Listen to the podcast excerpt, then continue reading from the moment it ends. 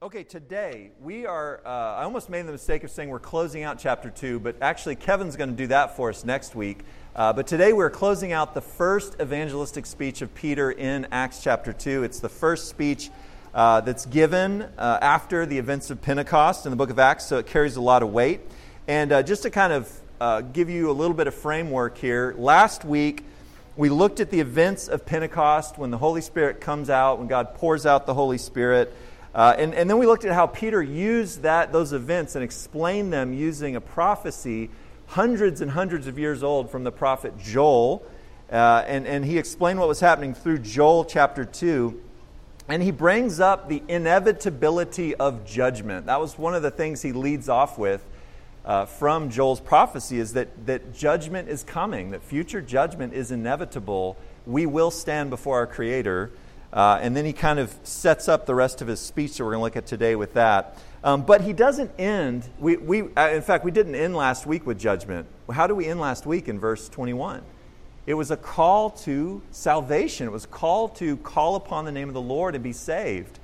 Uh, and, and we're going to see today that that is Jesus Christ. And so, what Peter's going to do today in the rest of his speech is he's going to elaborate on this message of salvation and he's going to introduce us to the Lord of our salvation, this, the name of the Lord upon which we will call for salvation, and he's going to help us better understand how to be saved. Uh, and so, really, today's passage is all about the importance of what I'm going to call gospel clarity. Gospel clarity, being clear on the gospel. And as I was thinking about a way to kind of introduce this concept, this, this idea of gospel clarity, uh, I, I, in March, actually, I will celebrate my 10 year anniversary of being ordained to pastoral ministry by my old church in Fort Worth that I was at when I came to faith in Christ and went to seminary. And they ordained me 10 years ago, this coming March. And it was basically uh, a stamp of approval. Yeah, there it is. That's, that's hanging on my wall. Look at that. Uh, and, and as you can read, I was ordained to the ministry of the gospel of Jesus Christ. And I felt the weight of that when I was ordained. But it's basically a stamp of approval that my church gave to, to, to those who would become pastors. And I was really uh, blessed by that. Um, before I was ordained, however, they have this whole process of it's called ordination examination, right? Uh, it sounds like you have to go to the doctor for that or something. But ordination examination is this process of making sure the people that they ordained to this, this pastoral ministry uh, knew what in the world they were doing, uh, that I knew what in the world I was doing. And so they examined me, and it was, I was an examination by the, the, our board of elders as well as all our senior pastoral staff at the church. And so uh, during that ordination exam, uh, I had gotten a sheet with like 19 questions to like kind of study, and I made like 10 pages of notes, and I was like, I was ready. And then one of the elders asks me this question that wasn't on the review sheet, right?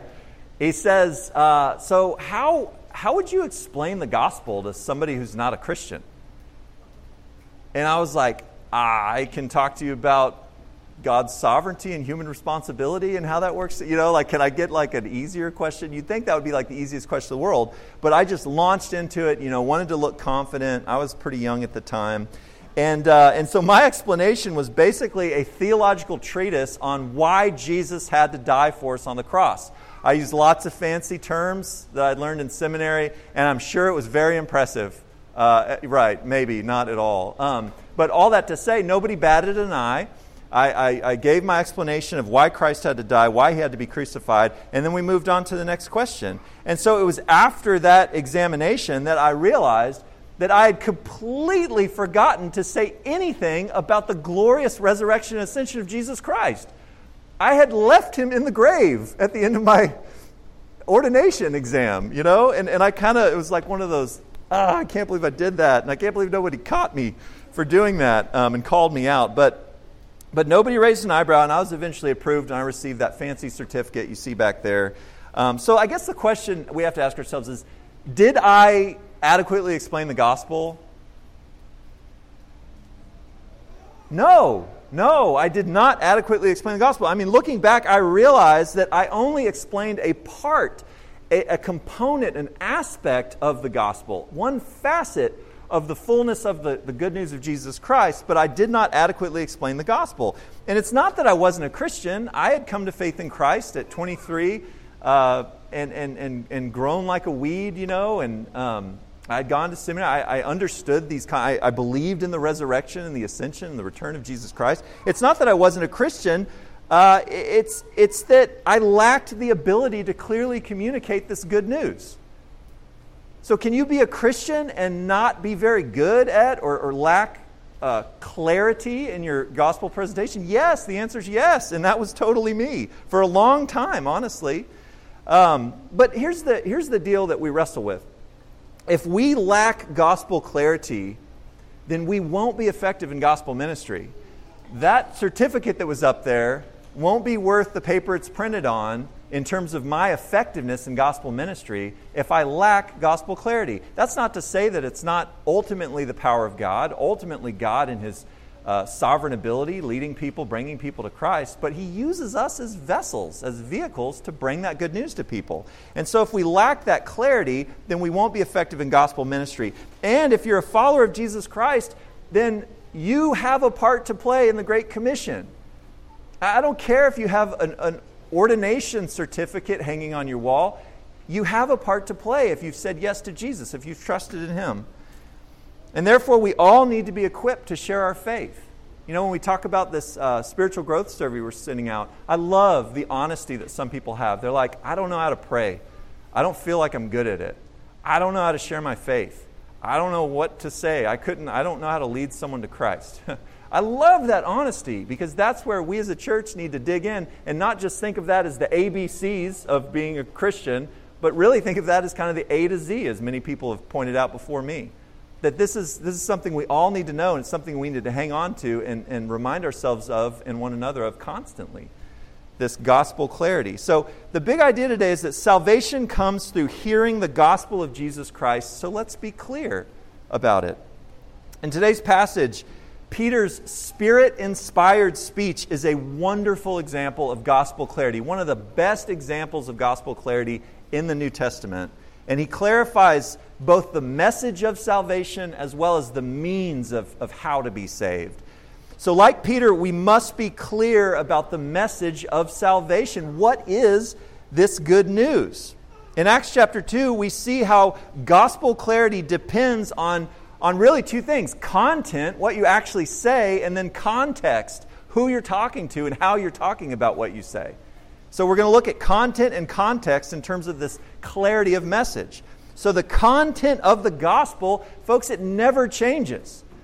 We still preach the same gospel that Peter was preaching almost 2,000 years ago at Pentecost. The gospel, the content of it, never changes.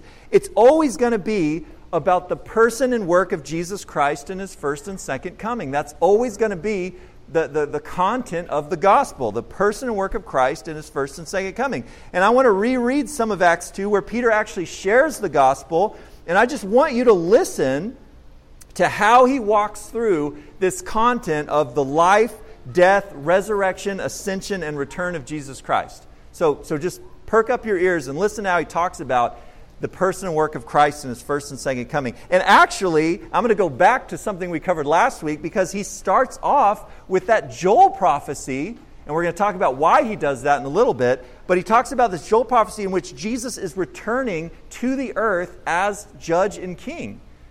And that's what he leads off with. So I want to start in, uh, in, in 19 and 20.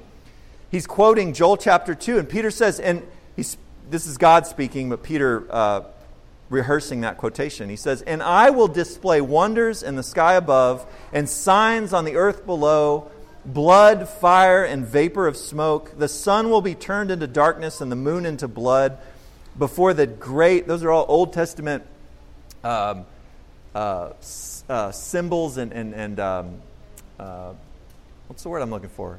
Uh, Old Testament kind of pictures of judgment, okay? He says, uh, before the great and glorious day of the Lord comes. That is the return of the Lord Jesus Christ to earth. And then he, in uh, verse 22, men of Israel, listen to these words Jesus the Nazarene, a man attested to you by God with miracles and wonders and signs, which God performed through him in your midst, just as you yourselves know.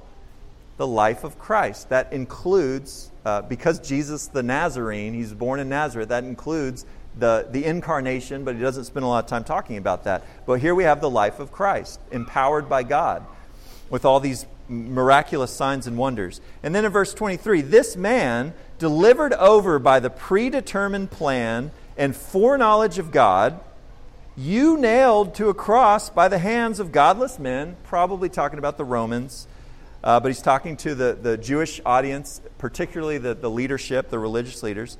And he said, uh, This man delivered over by the predetermined plan and foreknowledge of God, you nailed to a cross by the hands of godless men and put him to death. And by the way, that's where I would have gone if they asked me, Could you help me understand God's sovereignty and man's responsibility or culpability or whatever you want to call it? Uh, that's, that's the passage I had ready to go when they hit me with the what is the gospel question.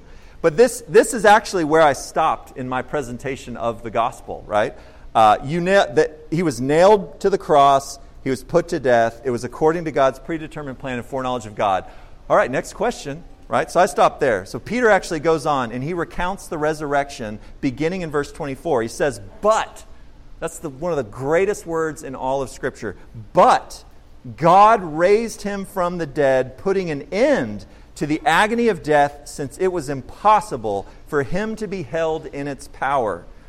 Verse 32 It is this Jesus whom God raised up, a fact to which we are all witnesses. He's talking about these first Christians, the apostles. Verse 33 Therefore, since he has been exalted, to the right hand of God and has received the promise of the Holy Spirit from the Father. His work was accepted by the Father, and he received the promise of the Holy Spirit. He has poured out this which you both see and hear. So, since Peter has already explained earlier with the Joel quote, he's already explained that Jesus will return as the Lord of judgment and salvation. And the Jewish audience he's speaking to, they believe that. They were steeped in the Old Testament, in the Hebrew Scriptures, and they believed that. And so he had already explained that. And so then he circles back around at the end of this gospel presentation uh, to the implications of crucifying the Lord of judgment and salvation. The Lord, the Christ, Jesus. So he circles back and he, he looks at the implications in light of the proven identity of who Jesus proved to be, finally. And then verse 36 Therefore, let all the house of Israel know for certain that God has made him both Lord and Christ, this Jesus whom you crucified. So, according to Peter, the content of the gospel is the life, death, resurrection, ascension, and return of Jesus Christ for our salvation. That's the gospel message. That's the content. And this work of salvation, if you notice from the context, and you see this in other gospel presentations in Scripture, uh, all three members of the Trinity are involved in this work of salvation. You see the Father, you see the Son, you see the Holy Spirit. They're all uh, uh, playing different roles in bringing us to salvation and in accomplishing this salvific work. And then these unchanging truths of the gospel stand. This is why we talk about the, the Bible as centered on Christ. We have a Christ centric approach to reading the Bible. It's because the Old Testament sets up creation and fall in the very first three chapters, we get God created, it was good. God, our holy, powerful creator, creates us for relationship. We say, no, thank you. We rebel. There's the fall, there's all the fallout from the fall. And that brings us to how is God going to fix this? And there's, there's uh, little Easter eggs sort of all throughout the Old Testament about what God is going to do to accomplish redemption, to redeem a people for himself despite our sin. And so the Old Testament is looking forward to the redemption that Jesus Christ is going to ultimately provide. And, and looking back now, it's easier to see that than it was for them looking forward with their Hebrew scriptures. But now we can clearly see how this was ultimately God's plan is I'm going to redeem people unto myself through, the, through sending my one and only Son to die on a cross and rise from the dead and, and be our great high priest and to be our king and to establish his kingdom. Uh, so, so these unchanging truths of the gospel that we just articulated, they stand at the very center of the story of the Bible. They're the culmination of God's plan to redeem humanity in the wake of creation and fall. And then they also uh, provide the basis for the New Testament hope of restoration. The New Testament is looking back at the cross, is looking back at the empty tomb, is looking back at what they know about who Jesus is and what he's doing right now at the right hand of God the Father. And that is the basis of hope for them to look to the future and know that God is restoring all things. That we will too be resurrected, that we now have new life in Christ. We've been given a new nature in Christ. And as Paul works out in Romans 8, that he's actually not just restoring us, he's restoring creation. There's going to be a recreation, a restoration of all things.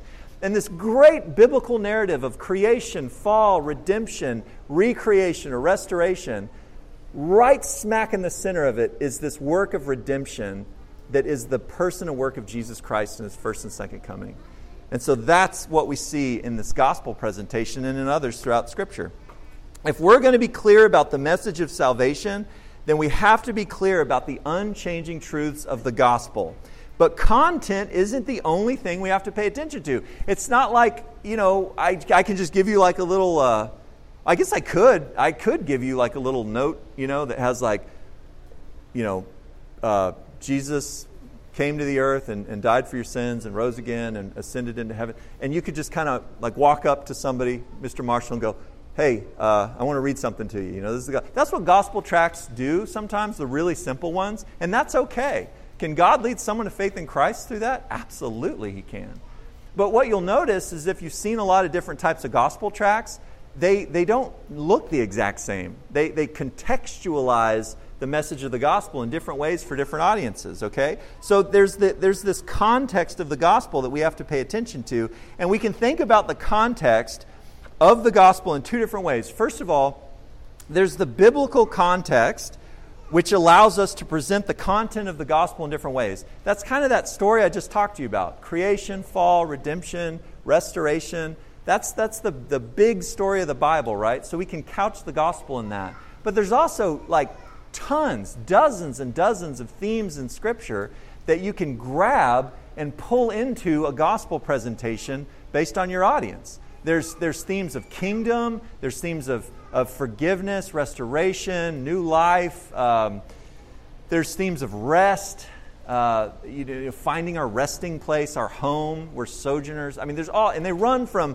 the Garden of Eden all the way through the book of Revelation. And so there's this great biblical context that we can contextualize the gospel with. The second thing that we can look for is the situational context.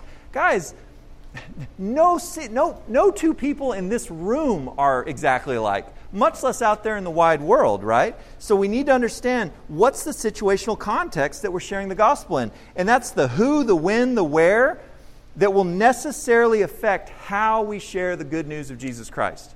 Okay? And I really like, I'm a big fan of, of Tim Keller. A lot of y'all have heard of him. He's a pastor, church planter up in Manhattan. And I really like how he explains this in his book, Center Church. He says, one of the reasons that the gospel is never given in exactly the same form, he's talking about in the Bible.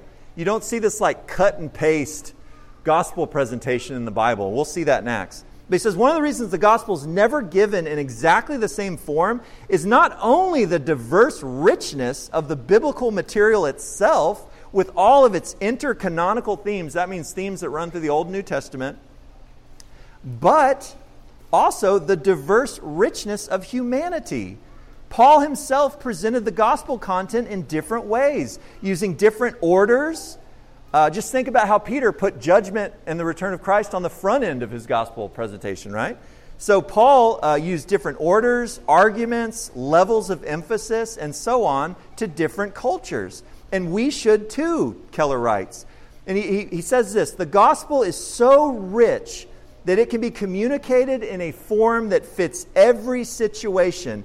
And then he says this it is a singular message, but it is not a simple message. Do you understand what he's saying there? That there is unchanging content, but it's so rich in terms of its contextualization. And I want to read uh, verses 25 through 35 from our passage. And I want you to, this is like an exercise that we're all going to do together. I want you to listen for how Peter contextualizes the gospel for his audience. I want you to listen to how he takes this first century Jewish audience, mostly uh, Jews by ethnicity and, and, and, race, but also proselytes, people that have joined the, the Jewish faith who, who, weren't, uh, who were Gentiles ethnically. So, but mostly his audience is, is, is Jewish folks there for Pentecost in Jerusalem in the first century. And many of these folks actually witnessed, and some of, of them actually participated in the crowds at the crucifixion of Jesus Christ. Guys, that's a very unique audience that Peter's speaking to. So listen to how he contextualizes this based on his audience. Starting in verse 25, it says, For David says of him, I saw the Lord continually before me. Because he is at my right hand, so that I will not be shaken.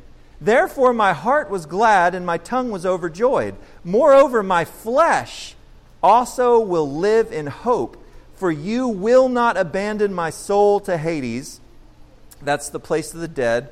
Nor will you allow your Holy One to undergo decay. You have made known to me the ways of life. You will make me full of gladness with your presence. He quotes the Psalms. He quotes the Psalm of David. And then verse 29 Brothers. And he goes from men of Israel to brothers. There's this, there's this relational proximity that he's moving in closer. Men of Israel, brothers. And this could also include the women in the crowd. He says, Brothers, I may confidently say to you regarding the patriarch David that he both died and was buried, and his tomb is with us to this day. So, because he was a prophet and knew that God had sworn to him with an oath to seat one of his descendants on his throne, he looked ahead and he spoke of the resurrection of the Christ. The Christ is the Messiah, the anointed one. That he that this that the Christ was neither abandoned to Hades, nor did his flesh suffer decay. It is this Jesus whom God raised up, a fact to which we are all witnesses. Therefore, since he has been exalted at the right hand of God and has received the promise of the Holy Spirit from the Father, he has poured out this which you both see and hear. For it was not David who ascended into heaven, but he himself says, The Lord said to my Lord, Sit at my right hand until I make your enemies a footstool for your feet. So, folks, we're not going to unpack all that today. I know that's a lot of scripture. But just listen to what he's doing, okay? Listen to how he's contextualizing. Peter is using Old Testament themes from the Hebrew scriptures, like the kingdom, like God's covenant with David in the books of Samuel that get reflected in the Psalms of David.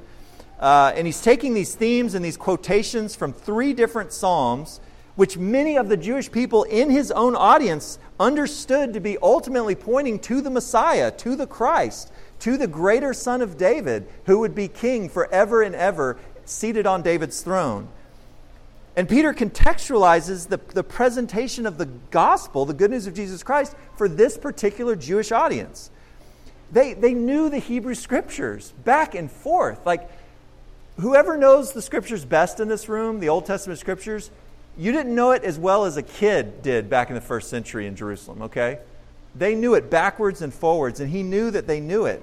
And they were waiting for the Messiah and the restoration of Israel. A lot of people you talk to today that are steeped in the Hebrew scriptures, they're not waiting for a Messiah anymore. They've come up with a, a different way of interpreting that, those, those Hebrew scriptures, those promises of God. But back then, they were waiting on the Messiah. They were looking at the Old Testament scriptures going, God's going to send his Messiah, this greater son of David. And they're anticipating that. And then uh, he was going to restore Israel. And so this was a really effective way to contextualize these unchanging truths of the gospel. So to summarize this, gospel clarity means being clear about the message of salvation, and that requires communicating the same unchanging content, but contextualizing those truths using different biblical themes for different audiences. That's a fancy way of just saying We've got to preach the gospel with clarity, knowing what the content of the gospel is, but also being able to adapt it to who we're talking to, using biblical concepts. Uh, the gospel, and this is my illustration for you. Uh, so if you don't hang on to any of that stuff I just said, I want you to hang on to this. Kids, I want you to hang on to this. The gospel is like Neapolitan ice cream. Are you ready for this? Kids, do you know what Neapolitan ice cream is? It's losing favor among the young people today. I'm, I'm saddened by that. But the Neapolitan ice cream consists of three flavors. Who knows them? Chocolate, vanilla, and strawberry. Very good. You guys are on it today. Uh, chocolate, vanilla, strawberry. If, if you're missing one or two of those flavors, do you have Neapolitan ice cream? You do not. You have Bluebell's Great Divide or something like this, but you do not. You do not have Neapolitan if, if, you, if you lose one or two of those flavors, okay? So the, the Great Divide, which has vanilla and chocolate, that's not Neapolitan ice cream unless what? Unless you add in strawberry. Now you've got Neapolitan ice cream.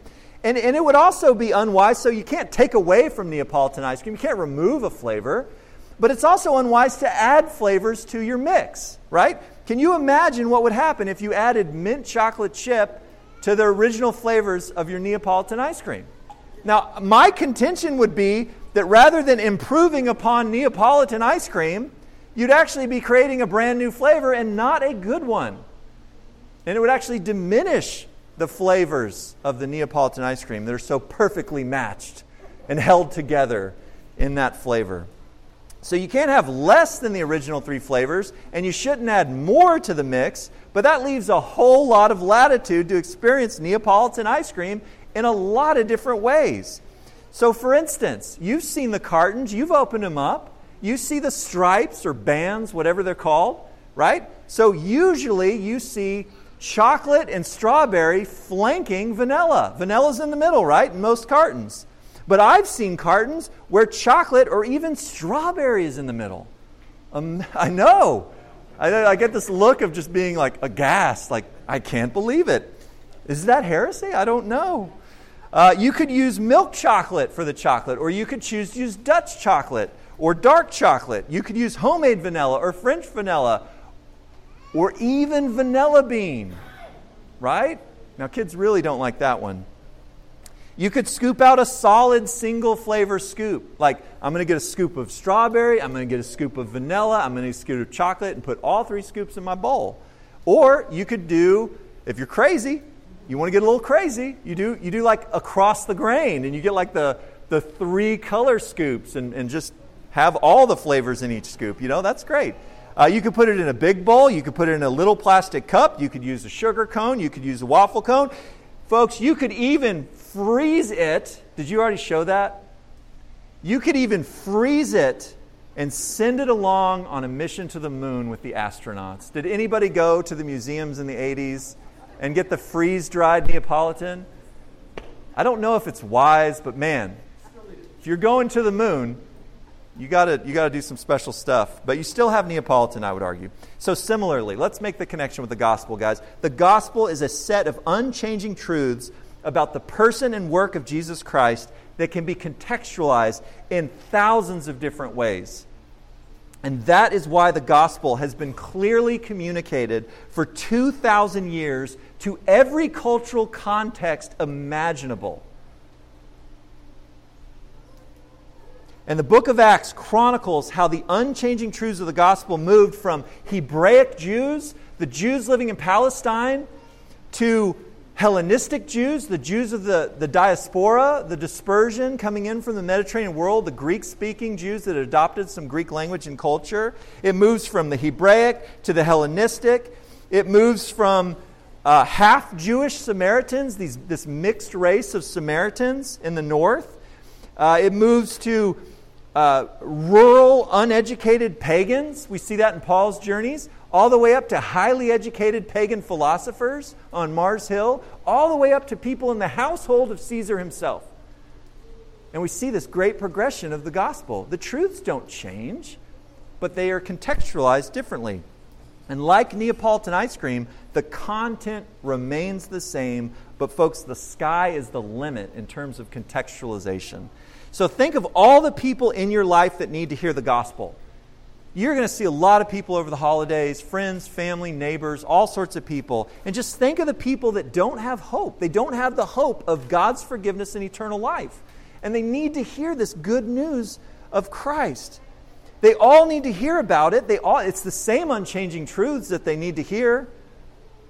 But how might those truths be contextualized in a way that, that they could easily relate to, easily identify with? That would be winsome and compelling to them given their situation. I mean, like Peter, we might have an opportunity to share our faith with someone who is steeped in knowledge of the Old Testament, but they've never trusted in Jesus Christ as the Messiah. Uh, you know, we could follow Peter's lead in speaking to God's promises to King David to anoint one of his descendants to reign on his throne forever. If there's a, a, a Jewish person that, that has grown up in the Hebrew scriptures, just going back to those passages, just like what Peter's doing here and saying, like, this is really, this is really God's promise. And then we might, uh, you know, show them how these Hebrew scriptures anticipate the death and the resurrection and the ascent. You ever wonder, like, when Jesus, after the resurrection, it says he showed them himself in all the scriptures? It's like he goes to the Old Testament. I'm like, ah, I would love to sit there. But we're looking at it in Peter's speech. What, what did Jesus point to? Same stuff as apostles are pointing to that anticipate his life, death, resurrection, ascension, and return. Maybe God's given you a relationship with a deeply wounded woman or man, or a greedy person, a greedy businessman, or a recovering drug addict, or a struggling parent um, maybe that person is a Chinese exchange student struggling with her atheism. She's here taking classes with, at the university, a grad student. Um, maybe it's a young Muslim man seeking refuge in our country after experiencing unspeakable horrors at the hands of fellow Muslims in their home country. Regardless of who God has in your life, just remember that they need to hear the unchanging truths of the gospel in a way that resonates with their day to day realities. So, gospel clarity means being clear about the message of salvation, but that's not all, and this is much briefer. We must also be clear about the means of salvation. How can we be saved? In other words, we must be able to tell people not just the content of the gospel, but we also need to tell them how to respond appropriately to the gospel message. And that's exactly how Peter finishes his speech in Acts 2. Let me read the, the rest of it. It says, Now when they heard this, they were pierced to the heart and said to Peter and the rest of the apostles, Brothers, what are we to do? And Peter said to them, Repent, and each of you be baptized in the name of Jesus Christ for the forgiveness of your sins, and you will receive the gift of the Holy Spirit. For the promise is for you and your children, and for all who are far away, as many as the Lord our God will call to himself. And with many other words, he solemnly testified and kept on urging them, saying, Be saved from this perverse generation. And according to the Gospel of John, we see this on the night that Jesus was betrayed and arrested. Jesus says that one of the roles of the Holy Spirit is to convict the world, to convict people concerning sin and righteousness and judgment. And in verse 37, we're actually seeing the effect of this ministry of the Holy Spirit in convicting the hearts of these people about their sin and about their need for salvation. Luke tells us that many of these Jewish people hearing the gospel were pierced to the heart. And so then they asked the apostles, What are we to do? And without any hesitation, Peter tells them to do two things repent and be baptized in the name of Jesus Christ. And he also states that their faith in Jesus would lead to, to forgiveness and the gift of the Holy Spirit. And that Greek word for repent, uh, it, it actually can mean to change one's mind. In Greek, in a Greek context, that word can mean to change one's mind. But guys, there is a, there's a Hebrew backdrop to what Peter is saying to these Jewish people in Jerusalem. And the Hebrew concept of repentance is the idea of turning from something and turning towards something else, turning away from this, turning towards that. And that's what Peter's picking up here. It's this idea of turning. He, he calls his hearers to turn from their sin, their rejection uh, uh, uh, of God, their rejection of his Christ, their rebellion against God, and to turn from their sin to God and to his saving work in Jesus Christ. And he also states that that faith would lead to forgiveness and the gift of the Spirit. Uh, and many have pointed out this before. I'm not the first to say this, but repentance and faith are two sides of the same coin. I used to think, like, oh, no, no, repentance isn't required for salvation. If you do that, then that's a work, and that's us, like, saving ourselves, and it gets, you know, it, it destroys the gospel of God's grace. But the more I, I look at the concept of repentance in Scripture, you can't turn to God without repentance. And so I, I speak of it like this repentance and faith are two sides of the same coin. But I like how uh, this guy, Dr. Darrell Bock, who's a, who's a scholar of the book of Acts, he says it like this. He says that, yes, repentance and faith are two sides of the same coin, but he goes on to say that repentance stresses the starting point of the need for forgiveness. Repentance stresses the starting point of the need for forgiveness uh, whereas faith is the resulting trust and understanding that this forgiveness comes from God. I love that. And then, so we have repent, and then water baptism becomes the visible sign of, of this invisible repentance uh, and faith in Christ. It, it becomes the visible manifestation where we proclaim to the world what has happened in our hearts as we've turned from our sin and turned towards God in faith in Jesus Christ. It becomes the first step of obedience in a, in a new life that is defined by what? It's defined by God's forgiveness and the indwelling power of the Holy Spirit. So, the means of salvation, folks, is simple. If somebody hears the gospel and says, What must I do? it is super simple. When gospel clarity brings conviction over sin, we must turn from sin and turn towards God through repentance and faith in the saving work of His Son, our Savior, Jesus Christ. And our salvation always involves the forgiveness of sin and the power to live a new life in Christ. And water baptism symbolizes all those things, and it marks the beginning of that new life in Christ a life of forgiveness and empowerment through the Holy Spirit. That is beautiful. So it's one thing, going back to Neapolitan, it's one thing to receive a big, nice bowl, and that's where I had that pretty bowl with the strawberries. It's one thing to receive that and have it sitting in front of you on the table. But, folks, if we leave it sitting on the table, it's going to melt, and then chances are we're going to just go and set it in the sink and walk away looking for something else to satisfy our craving. No, the whole point of scooping out a bowl of ice cream is to eat it and to enjoy it, to consume it, to take it in. And similarly, the gospel demands a response. This is why it's so dangerous if you grow up in the church. Children, listen to this. If you grow up in the church hearing the truths of the gospel and, and, and, and taking communion and doing these things, but they just become this rote repetition of religious activity. And the gospel, it's like you've left the gospel sitting there on the table and it's melted and you're not interested anymore. So you go off to college and look for something else to satisfy your cravings and your questions and your feeling of emptiness the void in your life. Guys, it is made to consume it, to bring it in. You can't just receive it and leave it sitting on the table. As our hearts are convicted and convinced of the reality of sin in our lives, that is when we must respond by repenting and by putting our faith in the saving work of Jesus Christ. And it's not enough to be clear about that message of salvation. We must also be clear about the means of salvation. In other words, calling people to respond to that message. Uh, at times, I've found myself saying things like, all you have to do to become a Christian is dot, dot, dot. All you have to do to become a Christian is say this prayer. All you have to do to become a Christian is, is just, uh, you know, tell me you believe these four bullet points or whatever it is. And, and I think in doing so, I think that we set people up to think of salvation as a one time transaction where we say a prayer to get our golden ticket and then we just spend the rest of our lives waiting around to go to heaven. Guys, that is not how Jesus nor how his apostles talked about salvation. Okay? There was a present active and a future reality to it. It wasn't just a one time spiritual transaction where we say a little prayer or walk up to the front of the church or, or, do, or even get baptized or whatever it is, and now we've got our golden ticket, we're good, we're Christians, we're just going to go about our lives and do our thing.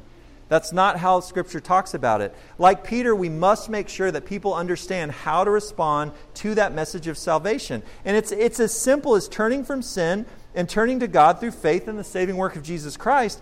But that is something that happens in our hearts and we must also give expression to that. And how do we give expression to that? It's through the simple first step of obedience to Jesus Christ. And what is that? It's to be baptized in the name of our Lord Jesus Christ. And then that sets us on a trajectory where it's not just about going and taking the golden ticket and sticking it in our desk drawer and waiting around for heaven. It's about this whole new life of being forgiven and set free and empowered by God's Spirit to be in service to Jesus Christ our Lord and to be filled with a sense of purpose and joy and peace. To, to live out of this new nature and not our old nature. And that's the beauty of responding to the gospel. Now, I'm not trying to get in the way of the fact that, that believing in Jesus, that, that being saved is as simple as trusting in Jesus Christ for the forgiveness of sins and eternal life. It is that simple, but it doesn't stop there. That's my point.